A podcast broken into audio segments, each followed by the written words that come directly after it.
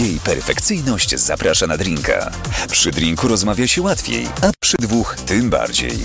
Dlatego gospodyni programu Jej perfekcyjność swoich gości zaprasza na intymną rozmowę przy ich ulubionym drinku. Będzie trochę o pracy i karierze, ale przede wszystkim o życiu prywatnym. Co u nich słychać, jak im się powodzi, jakie mają plany, no i dlaczego ten drink jest ich ulubionym. W każdy wtorek o 22, gdy grzeczne dzieci poszły już spać, zapraszamy do słuchania i oglądania.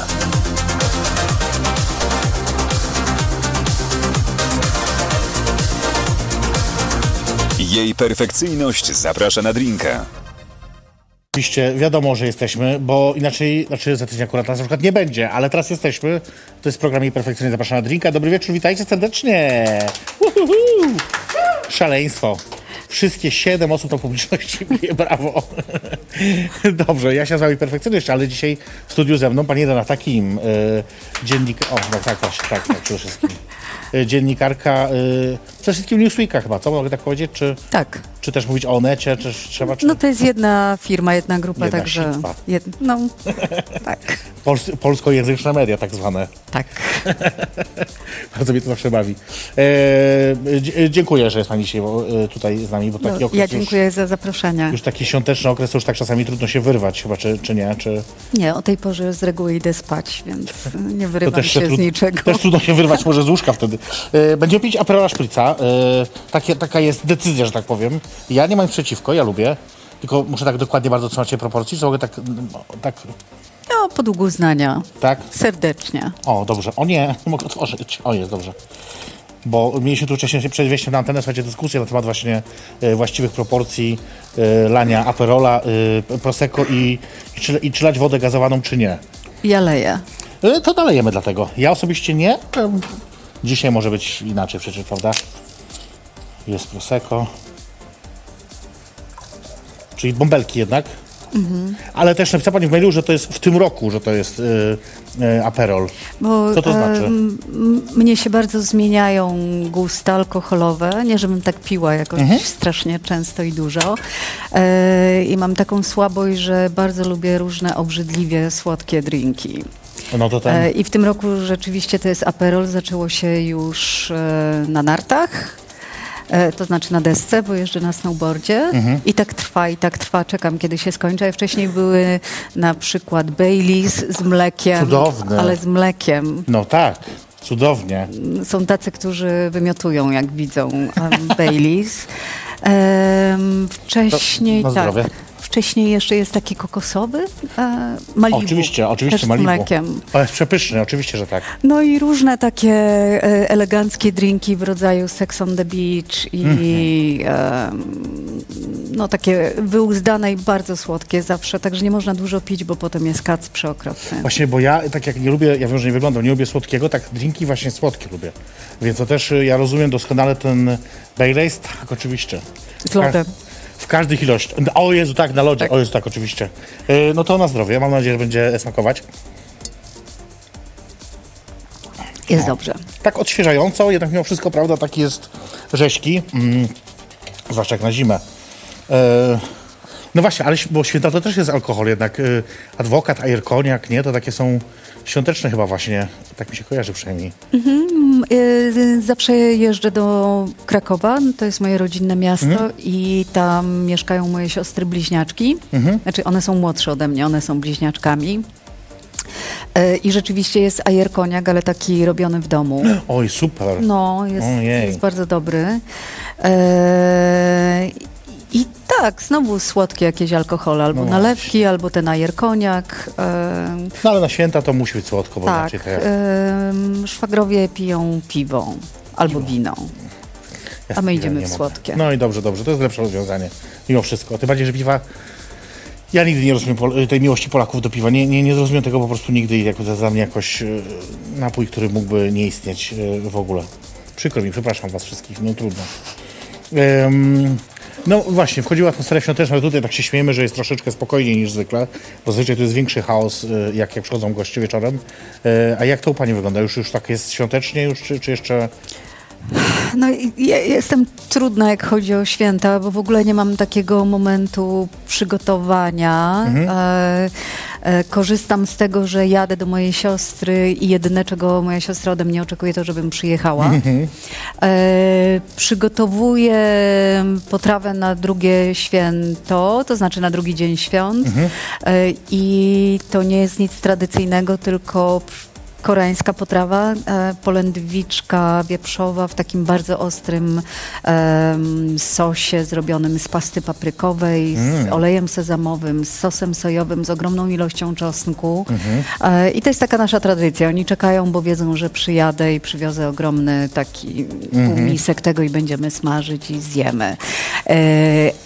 Choinkę ostatni raz miałam, kiedy moja córka chyba była w podstawówce.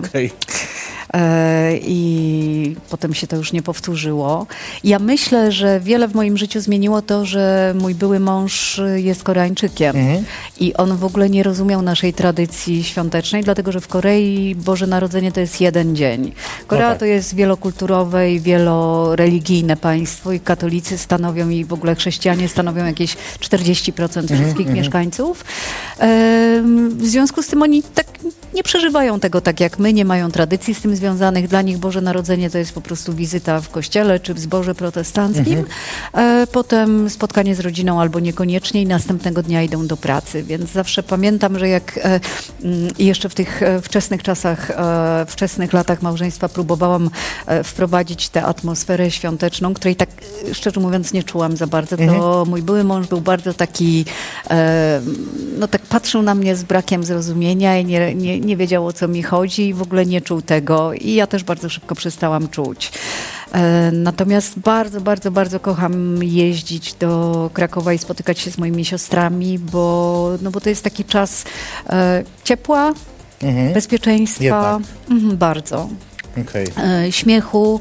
Wszystkie dzieci są już dorosłe, więc siedzimy razem, gramy w różne gry i jest nam wesoło. A tak z ciekawości zapytam, a telewizor w tle gra wtedy, TVN24 coś tam, czy nie? Toczone są o to bitwy, ponieważ obydwie moje siostry są uzależnione od TVN24. Bardzo przeżywają wszystkie programy informacyjne, które tam się dzieją, lecą wyzwiska i tak dalej. I mają takie stałe pory, kiedy muszą zasiąść przed tym telewizorem. To jest loża prasowa, to jest oczywiście fakty, to są fakty po faktach, kropka nad i. I wtedy trwa wojna, bo jak na przykład my chcemy oglądać jakąś komedię czy coś takiego, to musimy przerwać, bo siostry muszą oglądać fakty TVN. No. To jednak śmieszne. To u mnie jest podobnie, ja zawsze walczę, ale żeby w ogóle nie było telewizora. Jednak staram się tak, żeby, bo u mnie, słuchajcie, mało rozmawiamy na co dzień, może właśnie wyłączmy ten zagłuszacz chociaż na chwilę, chociaż tak mówię, a dzisiaj mojej mamie, bo akurat moja mama dzisiaj ma urodziny, mama wszystkiego najlepszego, jeszcze raz, kupiliśmy telewizor nowy.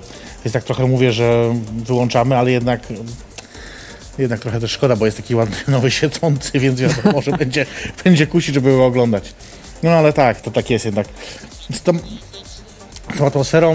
tą atmosferą świąt to chyba jest też tak, że mi się wydaje, że ta komercjalizacja świąt, to jakby to nie mówić, to jednak chyba się zabija, nie? Że światełka są już od miesiąca wiszą, że jednak wszyscy chodzą, kupują prezenty i że kartki świąteczne pojawiają się dzień po wszystkich świętych, to jednak powoduje, że no bo ileż można chodzić na takim hypie świątecznym. Tak. A więc właśnie ja w ogóle tego nie odczuwam. Może dlatego, że jak się pracuje w gazecie, w tygodniku, to ten czas przed świętami to jest czas najcięższej roboty. My robimy podwójne numery, planujemy je i w ogóle nie mam głowy, żeby myśleć o świętach. I też chyba to jest taka trochę świadoma decyzja, że ja nie za bardzo chcę to przeżywać. Ale dlatego, że to jest religijne, dlatego, że to jest komercyjne, dlatego, że... Dlatego, że dla mnie w świętach ważna nie jest ta cała otoczka, tylko ważne jest to, że ja pojadę do Krakowa, że będę w mieście, które dobrze znam i będę z najbliższymi mi osobami.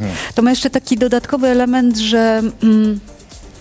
Kiedy byłam młoda, kiedy mieszkałam w rodzinnym domu, to bardzo nie lubiłam świąt, ponieważ mój ojciec, nieżyjący już, był alkoholikiem i przemocowcem, ale takim brzydkim. I święta mi się kojarzyły z tym, że zawsze coś się w końcu wydarzyło.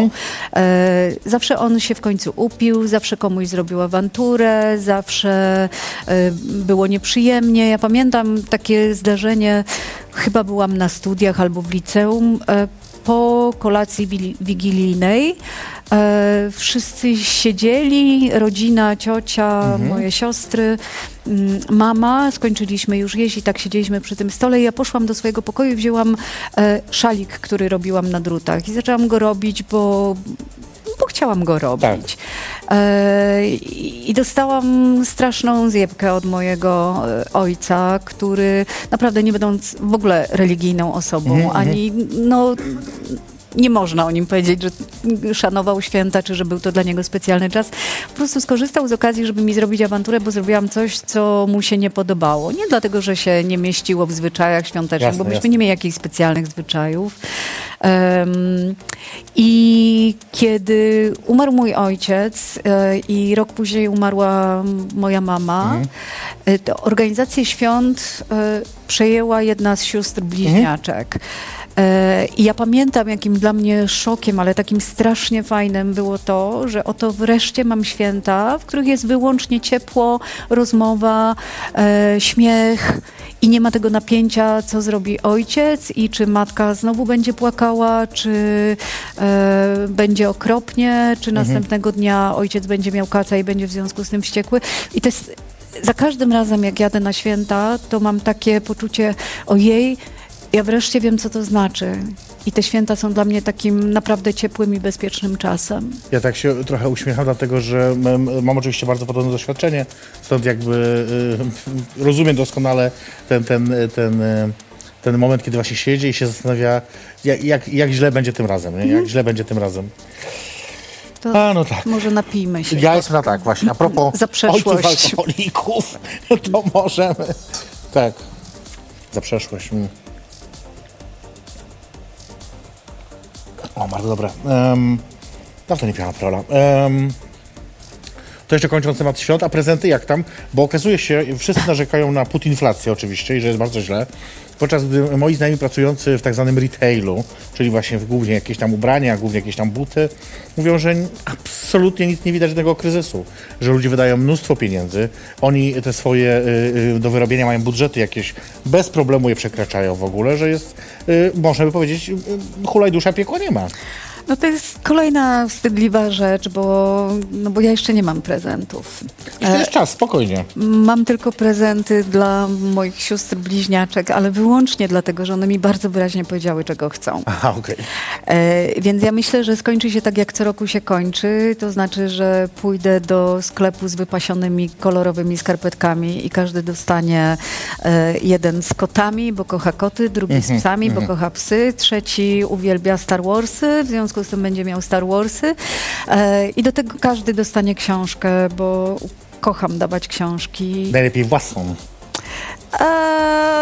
Tutaj bym miała problem, wstydziłabym się własną książkę dawać. Jakoś jest to dla mnie taka bariera, nie? Że jak ktoś chce i potrzebuje sobie poczytać o przemocy, co jest przykre, jeśli musi, bo po tę książkę z reguły sięgają ludzie, którzy mają już jakieś doświadczenie przemocy. No to wtedy sobie kupuję, natomiast ja bym się wstydziła dać swoją książkę.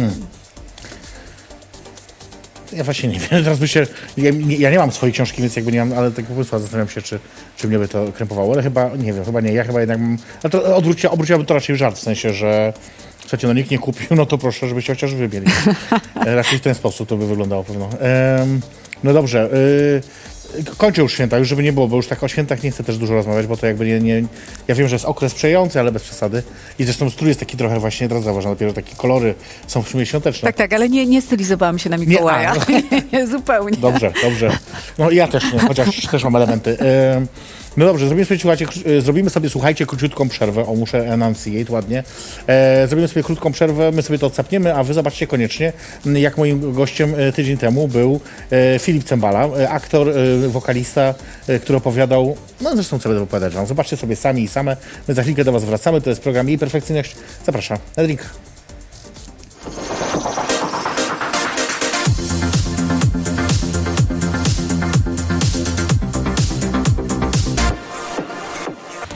O, ktoś tu biega nam, słuchajcie, jeszcze przez scenę, no ale to jest na żywo. Tak to się dzieje, słuchajcie. Jej Perfekcyjność zaprasza na drinka, ja jestem jak zwykle, a ze mną dzisiaj pani Renata Kim, dziennikarka Newsweeka i innych mediów polskojęzycznych. Będę sobie tak mówić, bo mi to tak bawi cały czas. Ja mnie to nie przeszkadza, przyzwyczaiłam się. Prawda? To już tak jak, myślę, że jak moherowe berety się przyzwyczaiły do moherowych beretów, tak tutaj to... No właśnie, w trakcie przerwy nawet nawiązałem do tego, że jakoś nie miałem okazji wcześniej się poznać, mimo tego, że ja robię aparatem przecież przez kilka lat, a co by nie mówić, jest pani sojuszniczką osób LGBT. Ja sobie tak wynotowałem, że jest jakieś już 12 lat mniej więcej to będzie. Tak, No, to może być bardzo precyzyjne wyliczenie, bo tak naprawdę w 2010 roku zrobiłam wywiad rzekę z Jackiem Poniedziałkiem. Tak. I to był bardzo ważny moment w moim życiu, bo ja pierwszy raz tak bardzo świadomie wysłuchałam i zrozumiałam, co to znaczy być osobą LGBT, jakiego rodzaju to jest życie i jak bardzo świat zewnętrzny ciągle jeszcze nie rozumie, jakiego rodzaju to jest życie. I ja wtedy poczułam, że w pewnym sensie przez to, że Jacek mnie dopuścił do swojego życia i bardzo szczerze mi opowiadał nie tylko o sobie jako artyście, ale przede wszystkim o sobie jako geju, o swoich potrzebach, o pragnieniach, o niezrealizowanych planach, to ja poczułam, że ponieważ jestem dziennikarką, to ja muszę się zajmować tym tematem, bo to jest bardzo ważne. 12 lat temu to jeszcze nie było takie oczywiste, że się pisze o osobach LGBTQ+. I ja bardzo tego pilnowałam. I kiedy pracowałam we Wprost i potem w Newsweeku, my byliśmy pierwszym chyba pismem w Polsce, oprócz na pewno Repliki, która miała na okładce dwie lesbijki razem z dzieckiem.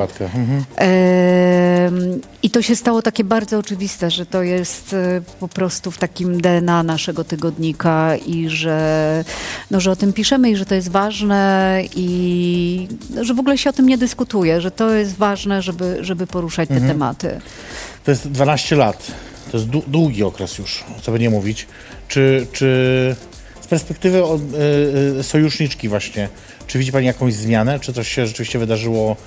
Ja nie mówię może w polityce, bo polityka jest trochę osobnym działem, a też możemy zaraz o tym pogadać, ale w społeczeństwie, czy jest jakaś zmiana? Ja to bardzo wyraźnie usłyszałam w ostatnim roku, kiedy prowadziłam w Onecie podcast Codziennie Coming Out. I on miał ponad 30 odcinków i właściwie każda z osób, które były w studiu, mówiła, że się zmieniło ogromnie wiele, że z jednej strony ostatnie lata to jest straszny czas dla osób LGBT. To, co zrobił PiS, sposób, w jaki traktuje te osoby, jaki rodzaj ohydnej pogardy prezentuje w sferze publicznej, jak szczuje na osoby LGBT, najpierw w ogóle na osoby LGBT, teraz szczególnie na osoby transpłciowe. No, że to jest okropne, ale że paradoksalnie te ostatnie lata są też czasem ogromnej mobilizacji środowisk LGBT i że do głosu doszło nowe pokolenie aktywistów, że najwyraźniej, kiedy ktoś gnębi i szczuje na jakieś środowisko, na jakąś mniejszość, to się rodzi się i złość, i sprzeciw, nie tylko w tym środowisku, nie tylko wśród młodego pokolenia z tego środowiska, ale także że ludzie zaczynają widzieć, jak bardzo niesprawiedliwe jest to. Ja myślę, że to, że w ostatnich latach mamy tyle marszów równości w całej Polsce, nawet w jakimś maleńkim Miliczu, czy na Podkarpaciu, czy gdzieś pod Tatrami chyba nawet marsze równości są.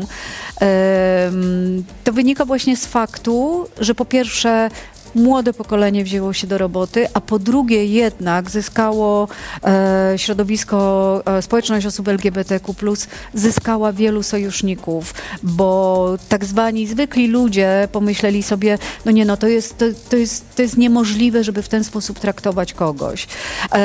Bardzo też często słyszałam od moich gości o, że polskim Stonewall było to, co się wydarzyło w sierpniu w związku z zatrzymaniem Margot. No tak. Że to był pierwszy taki moment, w którym osoby LGBTQ+ pokazały, że mają siłę, mają godność, mają dumę i potrafią się przeciwstawić i pokazać, że nie zgadzają się na takie traktowanie. Także ja myślę, że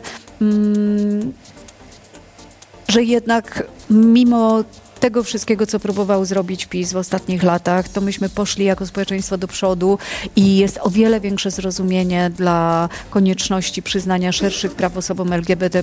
I my nie rozmawiamy w tej chwili o tym, czy mają być związki partnerskie, tylko rozmawiamy o tym, czy ma być równość małżeńska. No, zależy kto. Tutaj była u mnie Katarzyna Lubnauer kilka tygodni temu i oczywiście mówiła o związkach partnerskich. No tak, ale Katarzyna Lubnauer... Ale jednak jest to Koalicja Obywatelska, która tak, a nie inaczej będzie pewno w przyszłości procedować tę sprawę. No my wiemy, co robiła Platforma Obywatelska przez ostatnie lata z każdym projektem ustawy o związkach partnerskich. Wiadomo. No a ja się zastanawiam właśnie a propos tego opisu właśnie sytuacji, że rzeczywiście ja też nie lubię nazywania tego polskim Stonewall, bo też na siłę szukamy tego Stonewall trochę naszego polskiego. No bo potrzebujemy chyba takiego momentu, w którym byśmy mogli ofiar, powiedzieć... Naprawdę. Nie, potrzebujemy dumy. Potrzebujemy momentu, w którym mówimy tak, ja to słyszałam. Mhm. Jesteśmy pedałami, ale my po prostu mamy swoją dumę i nie damy się zrobić. Tylko ja cały czas właśnie, bo jednak Stonewall to były też ofiary, ja cały czas o tym myślę. No ale pomijając ten fakt, to zastanawiam się nad tym, czy to jest przypadek, że cała ta zmiana zbiega się ze spadkiem religijności w Polsce. Bo jednak co będzie mówić o uczestnictwie w mszach Maleje, wiemy o tym. Instytut Statystyki Kościoła nie podaje już niektórych danych nawet specjalnie, no bo wiadomo, są po prostu coraz gorsze. I czy to ma związek? Bo oczywiście zakładam, że profesor Krzemiński, który badał tą homofobię wynikającą z katolicyzmu, powiedziałby, że pewno tak. Ale zastanawiam się, jakie jest Pani odczucie? Czy rzeczywiście to ma jakiś związek? Ja myślę, że można nawet bardziej się cofnąć, to znaczy zastanowić się, jak się zachowuje polski Kościół we wszystkich kluczowych kwestiach dotyczących wolności i praw obywatelskich. Jak bardzo nie szanuje Polaków jako obywateli, jak bardzo daje im do zrozumienia, że ma w nosie ich potrzeby. Nawet możemy powiedzieć w dupie, śmiało. Dziękuję. I jak bardzo pogardliwy ma stosunek do osób LGBT. I nie wiem, czy jest bezpośredni związek między spadkiem religijności i wzrostem poparcia dla praw społeczności LGBTQ+. Natomiast na pewno jest związek między tym, że coraz więcej Polaków widzi, jak paskudnie zachowuje się Kościół w wielu kwestiach, bo nie chodzi przecież wyłącznie o osoby LGBT, chodzi o imigrantów na polsko-białoruskiej granicy, chodzi o in vitro, chodzi o prawa kobiet, prawda? Tu wszędzie Kościół się zachowuje paskudnie. Więc myślę, że po prostu Polacy nie chcą już słuchać Kościoła, rezygnują z chodzenia do Kościoła i słuchania biskupów w rodzaju Jędraszewskiego i bardziej słuchają aktywistów LGBT, strajku kobiet i tych wszystkich, którzy mówią o prawach człowieka, o równości, o wolności, o tym, że wszyscy powinniśmy mieć zagwarantowane te same prawa. Ja myślę, że to, co się wydarzyło takiego istotnego a propos tej młodzieży, która się zaangażowała, to jest to, że to jest pierwsze pokolenie w Polsce chyba młodzieży, która może, nie mówię, że wszyscy tak mają, ale może chodzić do szkół, w których czuje się bezpiecznie. I to jest nowa rzecz dla mnie, w sensie ja pamiętam swoją oczywiście drogę edukacyjną, że tak powiem i oczywiście ona nie była usłana różami, mimo tego, że jak wiele osób LGBT, ja byłam tym overachiever, żeby, prawda, zapewnić sobie bezpieczeństwo Wiele osób tak robi jako strategię na przetrwanie oczywiście. Natomiast dzisiaj już tego nie trzeba robić bardzo często, bo coraz więcej szkół zdaje sobie sprawę, nauczycielek zdaje sobie sprawę z tego, że szkoła musi być bezpieczna, no bo inaczej mija się ze swoim celem w ogóle. I to myślę sobie, że to pokolenie jest dla mnie fascynujące, że oni nie doświadczają tej traumy, którą myśmy doświadczali, albo doświadczają jej mniej w wybranych miejscach, bo też mówimy o pewnej bańce oczywiście. Ja też rozumiem, że jest mnóstwo szkół, gdzie nadal homofobia jest na porządku dziennym, ale to jest niesamowite, że oni mają też trochę inny język i trochę inaczej rozumieją tę równość. Ja myślę, że bardzo pomaga popkultura. No tak. I to, że na przykład Netflix ma serial Heartbreaker, prawda? Tak. I dzieciaki oglądają historię o pięknej miłości nastolatków i uczą się, że to jest rzecz absolutnie naturalna, normalna, mówię to w cudzysłowie. I kiedy potem w ich otoczeniu jest osoba nieheteronormatywna, to dla nich jest to równie naturalne. Moja przyjaciółka ma nastoletnie dzieci i w klasie jej córki jest osoba trans. I to jest dla nich, znaczy oni w ogóle o tym nie dyskutują, po prostu jest. I szanujemy ją taką, jaką jest i w ogóle o tym nie rozmawiamy i gdyby ktoś starszy próbował im powiedzieć, że jest coś nie tak z tym dzieciakiem, to oni by go naprawdę naskoczyliby na niego i powiedzieli, że w ogóle ma się nauczyć, jak jest. No właśnie, więc mówię, myślę, że to jest ta zmiana, która jednak jest rewolucyjna w pewnym sensie. Może my jej nie widzimy na co dzień, bo ona się dzieje gdzieś tam właśnie cicho, powoli w klasach, ale jednak. No dobra, to zapytam, to kiedy w Polsce będzie równość małżeńska? No i to jest trudne pytanie.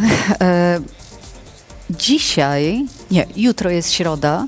Strajk kobiet zaczyna wielką akcję społeczną na rzecz równości małżeńskiej. Tak, rzeczywiście, bo to jest jutro, no tak. Będą sojusznicy i sojuszniczki, będą filmy, będą plakaty, będą różne akcje. I to ma nas przybliżyć do równości małżeńskiej. Natomiast jak patrzę sobie na ostatnie lata, przypominam sobie chociażby film artykuł 18 Bartka Staszewskiego i widzę, ile czasu myśmy zmarnowali na głupie dyskusje o tym, czy mają być związki partnerskie i jak za każdym razem politycy właśnie Platformy Obywatelskiej zawodzili i w kluczowym momencie wycofywali się z poparcia dla tej ustawy, jak ją oddawali w zamian za poparcie Kościoła, jak nie uchwalali jej, bo akurat papież umarł i nie można go było obrazić, mimo że już nie żył wtedy. No to obawiam się, że to będzie jeszcze daleka droga. Jednak. Chyba że te zmiany społeczne będą tak szybkie, że zmuszą polityków, tak jak zmusiły Donalda Tuska do powiedzenia, że aborcja do 12 tygodnia legalna, bezpieczna i darmowa, ponieważ tak mu pokazały słupki sondażowe. No, sondaże w Polsce mówią, że większość Polaków i Polek jest za uznaniem praw jednopłciowych. Wspaniale. No więc ja myślę, że to jest robota dla wszystkich ludzi, którzy działają na rzecz społeczności LGBT, aby naprawdę pilnowały tego tematu i aby mówiły, że żadne związki partnerskie, że to za mało, nie? Że w ogóle o czym my mówimy. Równość małżeńska to jest równość w świetle prawa, bo to nie jest tak, że osoby LGBTQ+ żądają dla siebie jakiegoś przywileju. Nie, no jasne. One żądają dla siebie takich samych praw, jakie mam ja. Tak, i zrobimy sobie bardzo krótką przerwę tylko na pewne zaproszenia, które muszę przekazać, a w tym czasie wiem, że coś tu trzeba poprawić, jakiś mikrofon.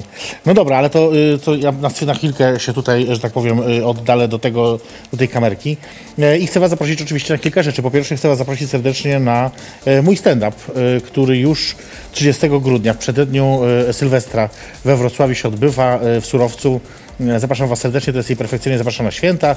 Dużo obrzydliwych żartów oczywiście, dużo o jedzeniu, bo wiadomo, ale też i dużo o, skoro jedzeniu, to i o tej drugiej części jedzenia, która czeka nas później także.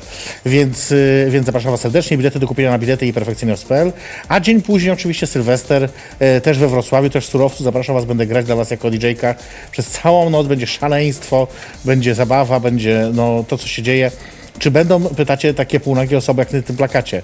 Nie wiem, ja nie będę się rozbierać, bo tak nie wyglądam. Ale może ktoś inny się zdecyduje, to już teraz możecie sprawdzić, będąc właśnie tam. No i oczywiście zapraszam Was serdecznie też na moje zajęcia na Uniwersytecie Otwartym UW. Trwają zapisy zarówno na Socjologię Miłości, to są zajęcia, które odbywają się w sali, to znaczy nie zdalnie, tylko normalnie na kontaktowo, jak to się ładnie mówi teraz. I oczywiście drugie zajęcia DRAG Historia Teoria i Praktyka, to jest akurat kurs online. Wszystkie informacje znajdziecie na uow.edu.pl. Zapraszam serdecznie. O, i to były takie informacje, ogłoszenia były teraz. No właśnie, wróćmy. No właśnie, bo ja sobie popijam, a pani takiego się nie za bardzo, bo ja tak tutaj mam blisko już, żeby było mi łatwiej. Tak z ciekawości, a propos byłego męża, bo to jednak był Koreańczykiem, znaczy jest Koreańczykiem, który mieszka w Polsce. Czy zdarzało się, że jego spotykała jakaś dyskryminacja, nienawiść z powodu tego, jak wyglądał, kim był? Tylko raz, za to dosyć dotkliwie, bo... Sekundka, coś jest nie tak z mikrofonem chyba. Zaraz zobaczymy, co się dzieje. Tak to jest, słuchajcie, jak na żywo coś się dzieje. A mamy tutaj takich ekspertów, że wszystko zaraz naprawią. Ja tu miga na zielono, na żółto. Ja wam będę pytać, co się dzieje, bo wy nie widzicie. Na zielono, na żółto miga. Jest pokrętełko jakieś w użyciu. I zobaczymy, czy będzie dobrze. Zobaczymy, czy będzie dobrze. Nie, chyba jeszcze nie. Nie, chyba jeszcze na razie nie mamy, słuchajcie. No dobrze, no to ja w takiej sytuacji opowiem jakiś żart może. Albo lepiej nie, bo okaże się, że jakiś będzie obrzydliwy. Jest mikrofon tutaj zapasowy. Na chwilkę korzystajmy z niego. Czy on działa? Wszystko jest ok? Dobra. Wszystko jest ok już. Mamy, jesteśmy przygotowani na wszystko. No więc tylko raz, przepraszam. Tylko raz jechaliśmy samochodem na Pradze. Tak, na Pradze. Uchylone okno i ktoś wrzucił nam do samochodu szejka z McDonalda, krzycząc "Ty, Chińczyku, wypierdalaj". I to było dość szokujące. I mój były mąż bardzo to przeżywał, bo to było z jednej strony, bo to nie było groźne, tylko było takie upokarzające. Tak, tak, nigdy nie spotkało. Koreańczycy przyzwyczaili się do tego, że są krajem zamożnym, szanowanym, że ludzie patrzą na nich z podziwem, że stać ich na to, żeby podróżować. I nagle się okazało, że on dla kogoś jest... częścią jakiejś skośnookiej, żółtej masy, bo to tak mniej więcej jasne brzmiało. I on to przeżywał, ale generalnie nie. I muszę powiedzieć, że z reguły to było tak... On miał łatwiej, ponieważ skończył polonistykę w Seulu. W związku z tym, kiedy zaczynał mówić po polsku, a mówi bardzo ładnie, to wszyscy się rozpromieniali, że oto po prostu Azjata nagle okazuje się tutaj taki kontaktowy i nie trzeba się go bać, nie trzeba przed nim uciekać. Więc nie było bardzo dużo takich sytuacji, szczerze mówiąc. To pocieszające, bo też te badania u nas cały czas wskazują, że jednak ta otwartość na osoby pochodzenia innego, etnicznego niż nasze jest nadal bardzo niska, więc w tym sensie interesowała mnie naprawdę ta odpowiedź. Tak, ja myślę, że trochę pewnie sytuację jego ułatwiał fakt, że on bardzo często chodził w garniturze. Jak człowiek chodzi w garniturze, to już nie wygląda na kogoś i jeszcze miał taki, ponieważ generalnie jest człowiekiem bardzo pewnym siebie i dumnym z tego, kim jest, to on nie sprawiał wrażenia człowieka, którego można w jakiś sposób poniżyć czy pognębić.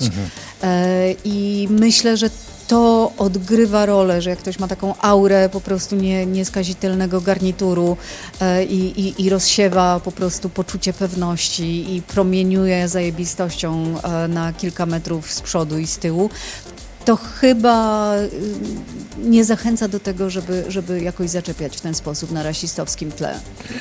Czy taką aurę miał albo ma wokół siebie Tomasz Lis? Bardzo trudno mi jest o tym mówić. Kiedyś miał. Uważałam, że jest świetnym dziennikarzem, świetnym przywódcą, że potrafi stworzyć zespół, który świetnie pod jego kierownictwem pracuje, że potrafi pochwalić i potrafi opieprzyć, ale w taki sposób, że to nie łamie człowieka, tylko pokazuje, że szef widzi, że coś nie gra, ale chce, żeby następnym razem grało. Bardzo lubiłam z nim pracować do czasu. Czy to jest tak, że, bo ja się zaraz na to zastanawiam, że on się zmienił, czy to jest też tak trochę, że nasze standardy jednak się zmieniły i te standardy dotyczące tego, na co pozwalamy sobie w pracy dzisiaj, no one są dramatycznie inne niż były jeszcze, nie wiem, 20 lat temu powiedzmy, zwłaszcza kiedy był rynek pracy, pracodawcy i wiedzieliśmy, że prawda, bezrobocie w Polsce wynosiło tam 20%, to w ogóle wszyscy zawsze mówili, prawda, za przeproszeniem, morda w kubeł i siedź cicho, ciesz się, że masz pracę. Więc no tak było, takie były realia, prawda? Więc zastanawiam się, czy to my się zmieniliśmy, nasze oczekiwania, czy to jest tak, że on jednak jakoś też ewoluował? Ja mogę mówić wyłącznie o sobie i pamiętam dokładnie moment, w którym zdałam sobie sprawę z tego, że coś jest bardzo nie tak w naszych relacjach w redakcji. To była moja pierwsza terapia. Miałam problemy w życiu prywatnym. I usiłowałam naprawić tamte problemy, jakoś sobie z nimi poradzić, ale oczywiście opowiadałam także o tym, co się dzieje w moim życiu codziennym, a praca była zawsze bardzo ważna w moim życiu. Jasne. I opowiadałam o tym, co się dzieje na kolegiach i któregoś dnia moja terapeutka powiedziała: ale to, co ty mi opowiadasz, to jest czysta przemoc. I ja się roześmiałam i mówię, no nie, no naprawdę. Jest trudno w poniedziałki, ale potem jest fajnie, śmiejemy się, żartujemy, gadamy, pracujemy i w ogóle o jakiej ty przemocy mówisz? A ona tak się podparła i patrzy na mnie i mówi tak, no ale jakby mąż ci bił w poniedziałki, a we wtorki i środy i piątki już było fajnie, to była ta przemoc czy nie była?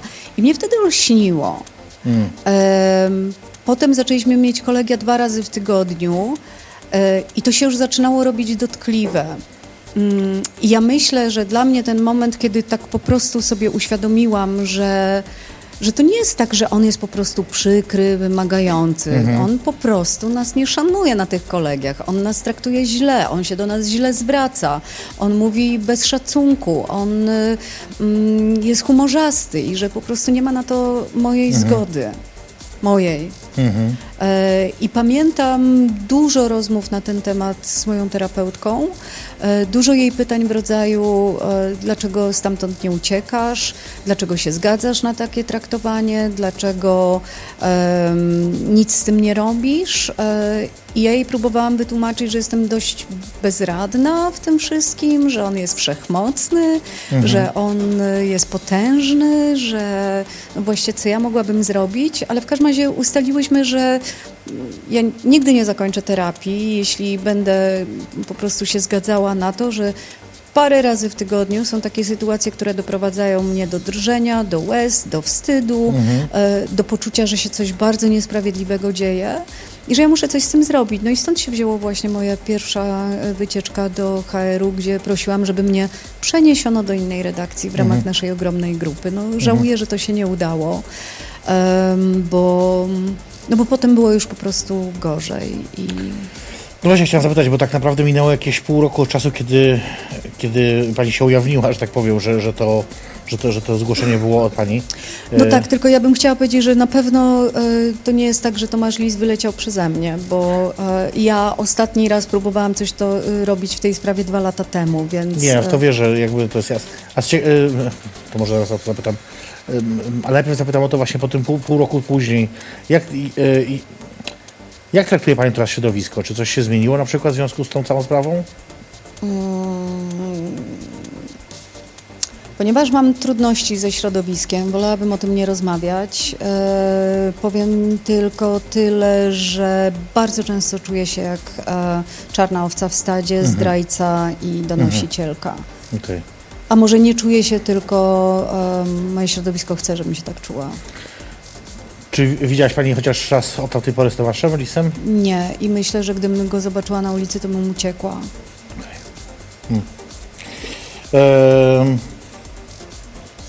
To jeszcze na koniec zapytam, bo rozmawialiśmy, a też rozmawialiśmy sobie trochę wcześniej przed programem, siedząc tam jeszcze z naszym tutaj Arturem,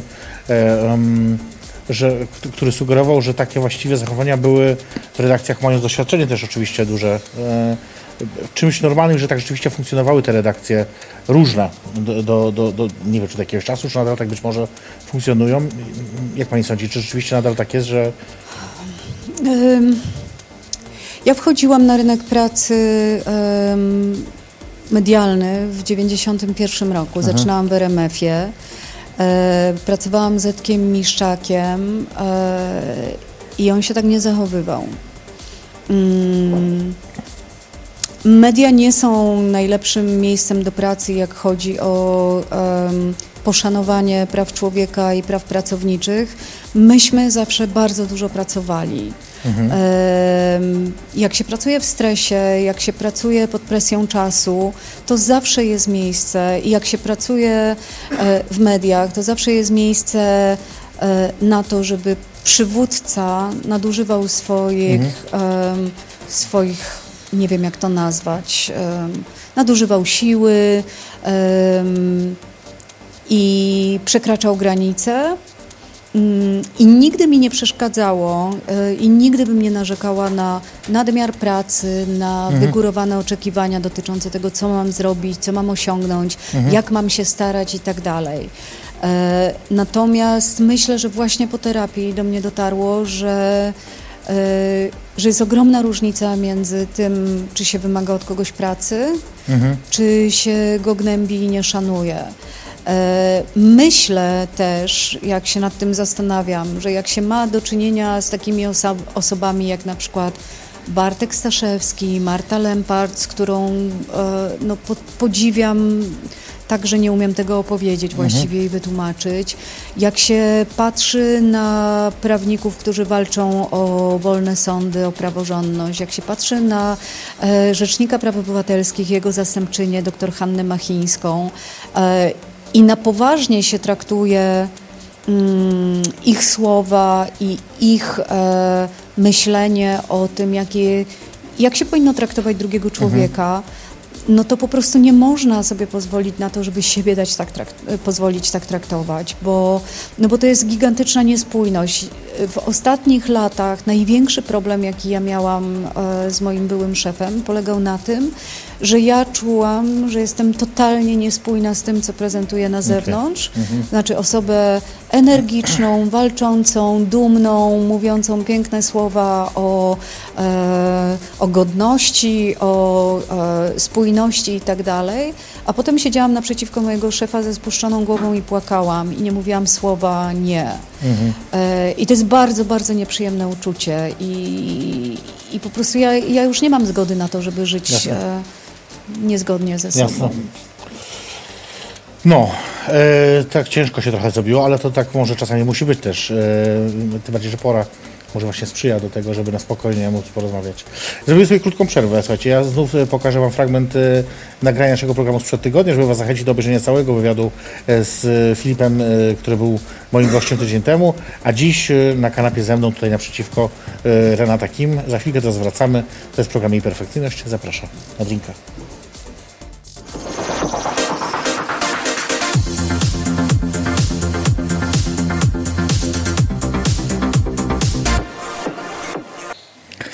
No właśnie, Filip zachęca w ten sposób, żeby trochę rezygnować z Instagrama, widać, więc może pomyślcie o tym.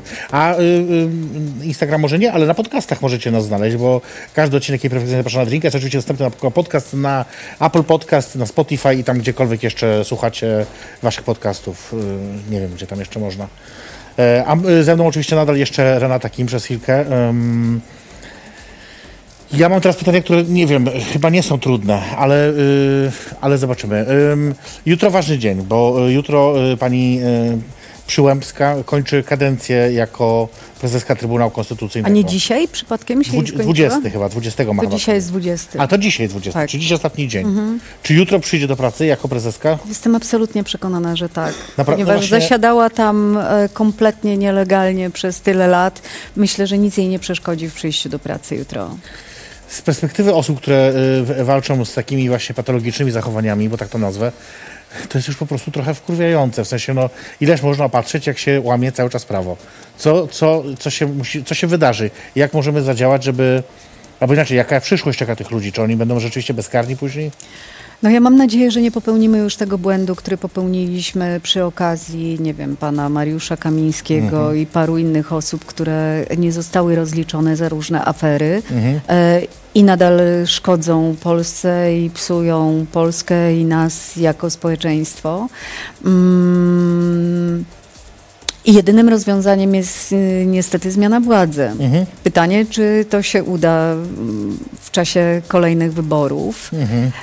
Ja mam takie poczucie, że myśmy się już tak przyzwyczaili do tych wszystkich rzeczy, które robi PiS, że nie starcza nam głosu, żeby już krzyczeć, nie starcza nam energii, żeby już co robić.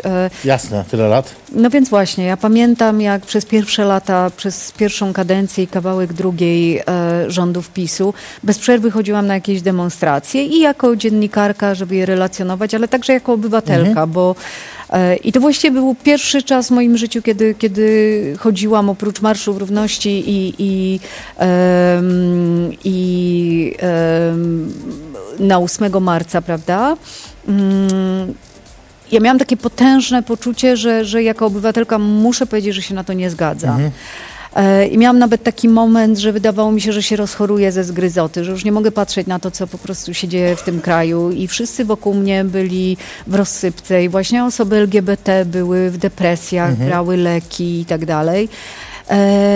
I miałam takie poczucie, że bez względu na to, ile razy ja pójdę, czy w upale, czy w mrozie na demonstrację, ile razy o tym napiszę, ile razy się popłaczę, to nie ma znaczenia, że oni i tak robią swoje. I teraz te prawie 8 lat później widzę, że oni nas tak przyzwyczaili do swoich niegodziwości, do kłamstw, do robienia nam wody z mózgu, do oszukiwania nas, do okradania nas, do lżenia nas, do szczucia jednych na drugich, do tego, żeby przejmować instytucje publiczne, że my już po prostu nie mamy za bardzo narzędzi, żeby się nawet wkurzać. No, proszę zobaczyć, jak my rozmawiamy o tym. No, czy pani Przyłębska przyjdzie jutro do pracy? Tak, przyjdzie jutro do pracy. No właśnie, dla mnie to jest szokujące, bo trochę też rozumiem, skąd się bierze, tak jak pani mówi właśnie, no takie po prostu na życzeniu świecie przyzwyczajenie do tego całego szamba, które się dzieje. No i właśnie... Ja się trochę boję, tak nie ukrywam, że będzie to samo co w 2005, czyli będzie taka gruba kreska, wtedy no niedosłownie, ale taka prawda, którą zrobiła ówczesna władza i zapominamy o wszystkim, co się działo i zaczynamy od nowa, naprawiamy, robimy po swojemu, a tamci no już trudno, ojej. Ale... Ja mam nadzieję, że nie będzie żadnej grubej kreski, dlatego że są rzeczy, które należy po prostu rozliczyć. To jest bardzo przykra prawda. Niektórzy się uczą wyłącznie wtedy, kiedy się boją. I wtedy i strach powstrzymuje ich przed popełnianiem tych samych niegodziwości, więc może jakby jedna Przyłębska z drugim Kaczyńskim, z trzecim Morawieckim dowiedzieli się, że odpowiedzą przed Trybunałem Stanu i nie tylko, przed sądem także za wszystko, co zrobili przez ostatnie lata, to może... Kolejni politycy sięgający po władzę w tym kraju baliby się robić takie rzeczy. Jeśli nie, to ta bezkarność będzie po prostu rozrastała się i będziemy mieć jakiś,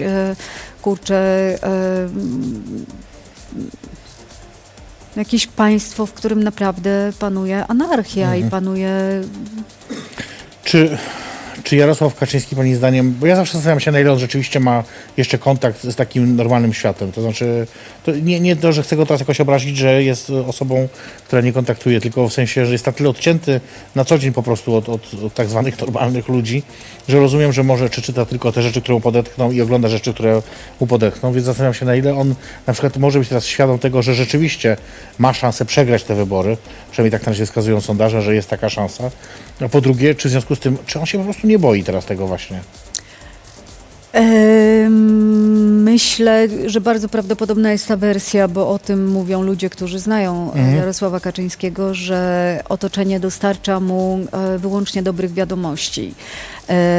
I wcale by mnie to nie zdziwiło, bo przecież pamiętamy, że kiedy była katastrofa smoleńska, to on potrafił nakłonić Rzeczpospolitą czy inną gazetę do tego, żeby publikowała nieprawdziwe informacje o tym, że Lech Kaczyński jest gdzieś w podróży. Chodziło o to, żeby uspokoić matkę braci Kaczyńskich i żeby ona się nie martwiła. Jeśli 12 lat temu był w stanie zmusić jakąś gazetę, czy przekonać jakąś gazetę, żeby wydrukowała dla niego po prostu taki egzemplarz, który ma pokazać, że wszystko gra i tak dalej, to myślę, że on jest przygotowany na to, żeby po prostu dostawać dobre wiadomości, jesteśmy silni, wystarczy, że damy 15, 16, 17 emeryturę, że zamiast 500+ damy 1000+ i władza będzie nasza. Jedyne, co mnie przeraża w tej sytuacji, bo to, że on żyje w swoim świecie, to niech sobie żyje, że on ma potężną władzę, która sprawia, że on może dać tę 15, 16, 17 emeryturę, że ma w rękach potężną władzę, jaką jest propaganda telewizji rządowej i że on może utrzymać władzę. Korzystając właśnie z tego, że ma wszelkie środki, żeby manipulować opinią publiczną. I to jest przerażająca wizja, bo gdybyśmy mieli przeżyć trzecią kadencję PiS-u, to moim zdaniem my się... Już nie przeżyjemy. Znaczy, ja już nie mówię o sobie, ja nigdy nie myślałam, że takie ostatnie lata, kiedy się czuję bardzo energiczna i kiedy wydawało mi się, że będę po prostu spijała śmietankę z tego wszystkiego, czego się nauczyłam i co zrobiłam wcześniej, że ja będę musiała po prostu latać po mrozie i protestować przeciwko zakazowi aborcji, że ja będę musiała jeździć po całej Polsce na marsze równości, bo to będzie potrzebne i że ja będę musiała się zastanawiać, czy my jeszcze kiedykolwiek będziemy tutaj żyli sobie jak w normalnym, demokratycznym kraju, który naprawdę budowaliśmy. Ja jestem to pokolenie, które jak chodziło do liceum i na studiach, to myśmy na murach pisali no future. Nam się wydawało, bo to był PRL, nam się wydawało, że my nie mamy żadnej przyszłości, nie będziemy mieć pracy, nigdy nie wyjedziemy za granicę, bo taki jest system, bo nasze paszporty leżą w urzędzie wojewódzkim, bo tam się decyduje, czy ja mogę odwiedzić mojego wujka w Belgii, czy nie. I nagle po 89 roku i w latach 90 się okazało, że my budujemy tę Polskę, że my możemy po prostu pracować, że my możemy zarabiać, że my możemy wyjeżdżać. I ja nie chcę w ten sposób idealizować, broń Boże, trzeciej RP i kultury zapierdolu i tak dalej, tylko ja mam poczucie, że myśmy jednak budowali coś nowego. I że to można było udoskonalać, na przykład myśleć o tym, jak wynagrodzić tym wszystkim, którzy nie podnieśli się po PRL-u, ale to trzeba było naprawiać i poprawiać i budować coraz lepiej. A w tej chwili ja mam 56 lat i myślę sobie, o mój Boże, świat, który znałam, po prostu ktoś mi zabrał jakiś... niedobry człowiek, który nie szanuje ludzi, nie szanuje mnie, ma w nosie moje potrzeby, moją opinię na ten temat, jak powinno wyglądać moje życie i mój kraj. I po prostu buduje swój kato-taliban według swoich fundamentalistycznych poglądów. I ja mam w tym żyć i ja mam patrzeć i zastanawiać się, kiedy moja córka wyjedzie za granicę na zawsze, żeby nie żyła tutaj. No właśnie.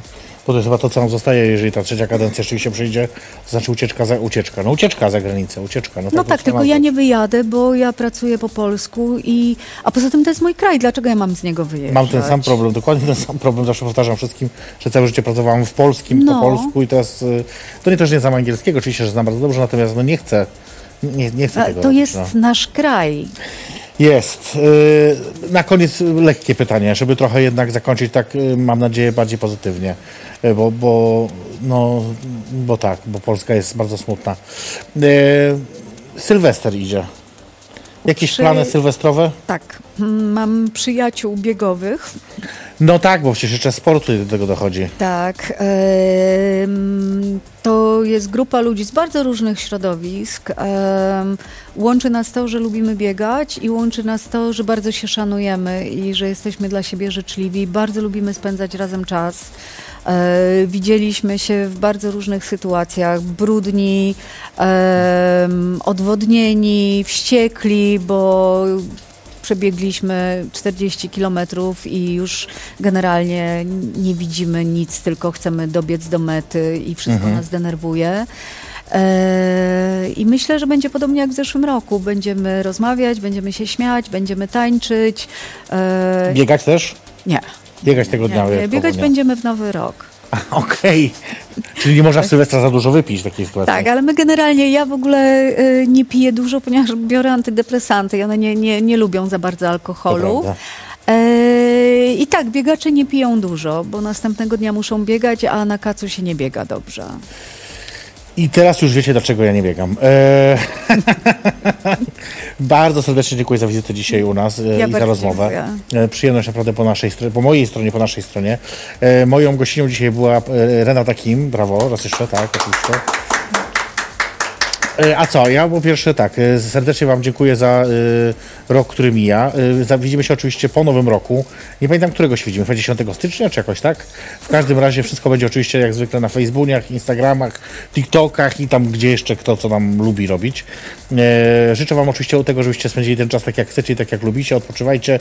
Jeżeli świętujecie, to wszystkiego najlepszego. Jeżeli nie, to po prostu zjedzcie coś dobrego, napijcie się dobrego alkoholu i tyle. To był program Jej Perfekcyjność. Zapraszam na drinka.